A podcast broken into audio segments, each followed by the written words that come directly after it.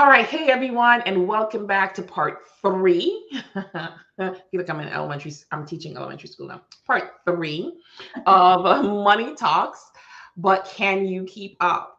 So we're going to be talking about financial reporting today. In part one, we talked about budgeting and um, for nonprofits and social enterprises. Part two, we talked about financial strategies, and again today in part three, we're going to be talking about financial reporting.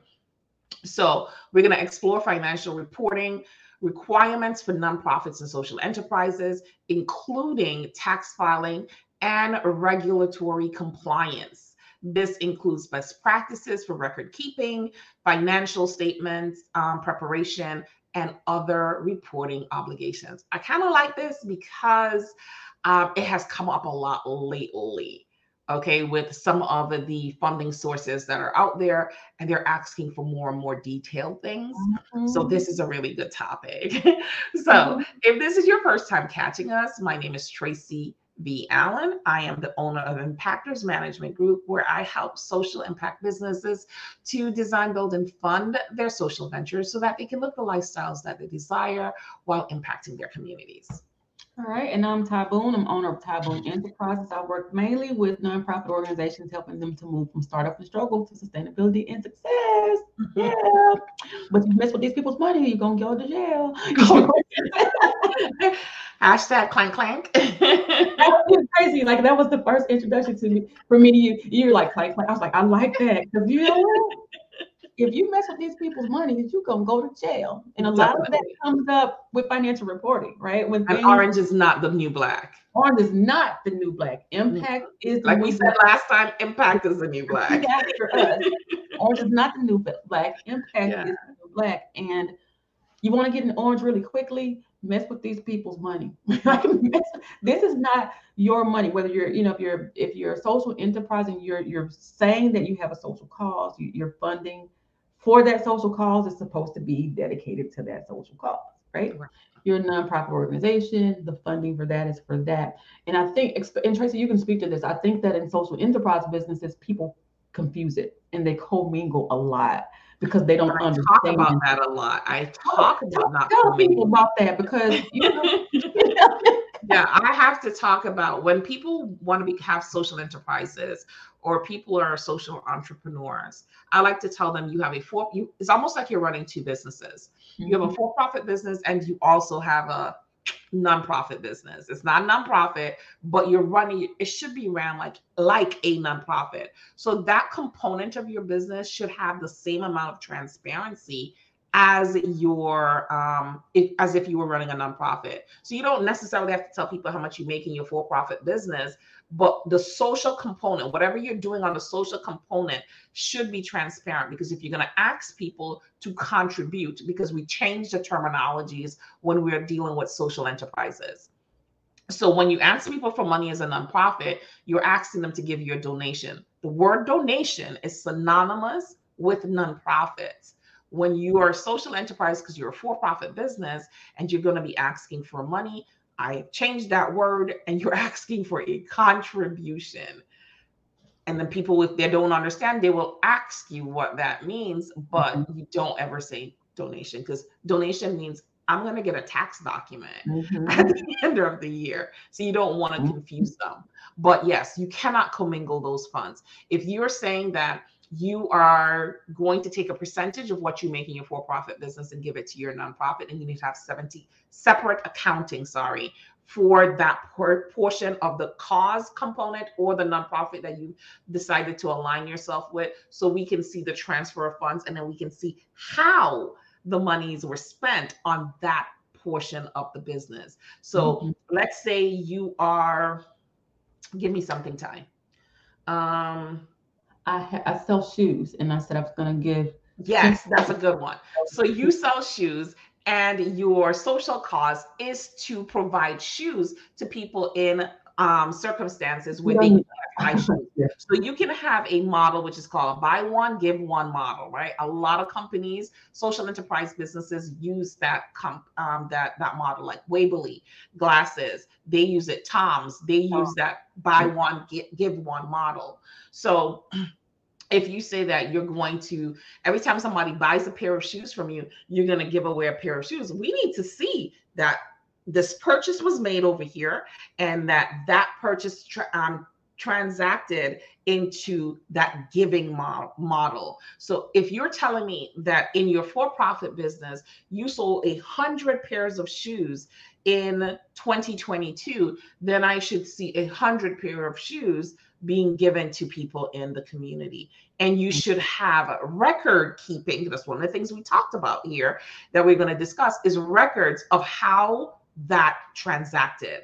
So what was that those shoes given to uh, 50 girls and 50 boys, or was it 60 girls and 40 boys? What age range were they? You know, you have to keep good records because when you go to do your taxes, you're gonna have to mm-hmm. account for that, right? Mm-hmm. So just making sure that you're keeping good accounting records. And if you're not good with record keeping, you need to hire somebody mm-hmm. to do it because this is not a joke. You really need to keep good records mm-hmm. and stop being stingy. Hire people who you know that's not your who thing. knows what they're doing.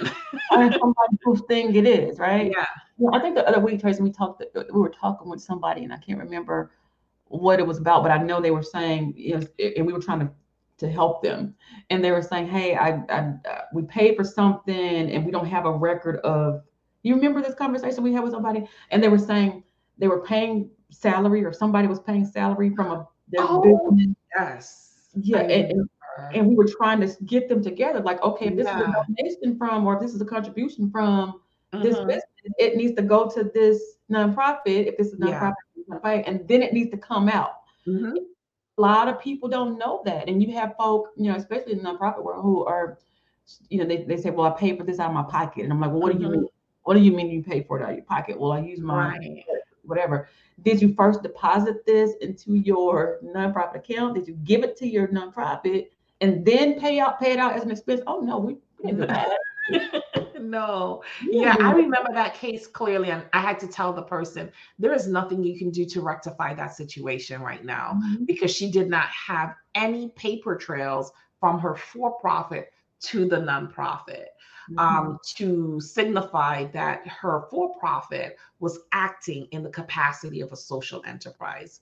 Mm-hmm. Um, she had no paper trail. So the reporting and the record keeping is extremely important because if you don't have it, then you can say whatever you want, but it's just not there. right? We don't know because you wouldn't yeah. if it's not exactly. documented, it didn't happen, right? Mm-hmm. So how do you how do you account for that in accounting? Yeah, what is that? Mm-hmm. And when you're, you know, even things like and I don't know if we're going to talk about this or not, you know, your income statements, your yeah, I, we that's part of it. Yep yeah. income statements, profit and loss. Yeah. Mm-hmm. And I mean, and, and people are not just not tracking. Oh, the income statements. Um, that is something I've been noticing that people have no idea what that is. Um, because there've been a few grants lately that have asked for income mm-hmm. statements. Mm-hmm. Um, actually, I've been doing. It's not even grants. It's more um certification, right? Mm-hmm. So minority business owner certification, you know, disadvantaged business owner, and they ask for that, and you mm-hmm. know, my clients are like, "What? What is that? What is what, that?" What you know? and I mean, granted, you don't know what you don't know, but that is something that you should know as a business owner. So I have been doing a lot of um, teaching on that that particular subject like you know making sure you always have your profit and loss. You know we we even talked about that not keeping up with it sometimes. Oh, oh, tracy i forgot and i let that one slide. Right?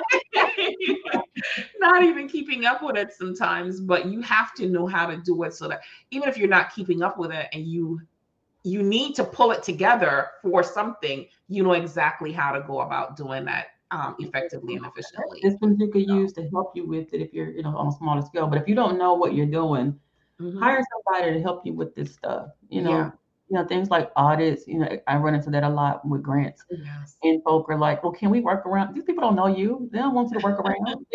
if you if they ask you for an audit of finance, you need to produce an audit of finance. Uh-huh, uh-huh. Not something you looked at yourself because you don't know what you're looking at. and yeah. So, you know, um, but a, uh, a lot of that kind of has things, you know, 990s for your nonprofit if you're going to do mm-hmm. um, that kind of thing, making sure that someone is doing them correctly, that you're, um, you know, not doing that postcard if you're trying to get grants, not doing the 990N if you're trying to get grants, but having someone who you could work with to help you with mm-hmm. those you know, filing your taxes as a social enterprise, you know, whether it's on a Schedule C or you're filing as an S Corp or you have already incorporated as a C Corp, whichever component it is, just making sure that you're filing your taxes, keeping up with your stuff, um, paying your taxes. I've had many clients who have owed like $50,000 in taxes and they can't figure out how to pay it off. And you know, so you don't want to get yourself into that type of situation. So just making sure you're keeping good financial reports will save your life and your business.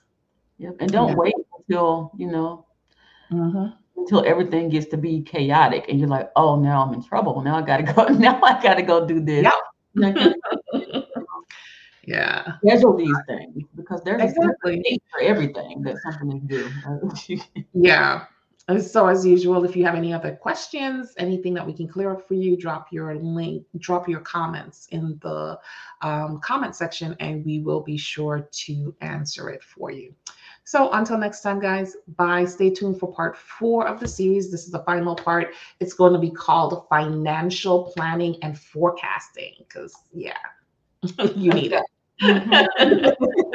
okay. Bye, everyone.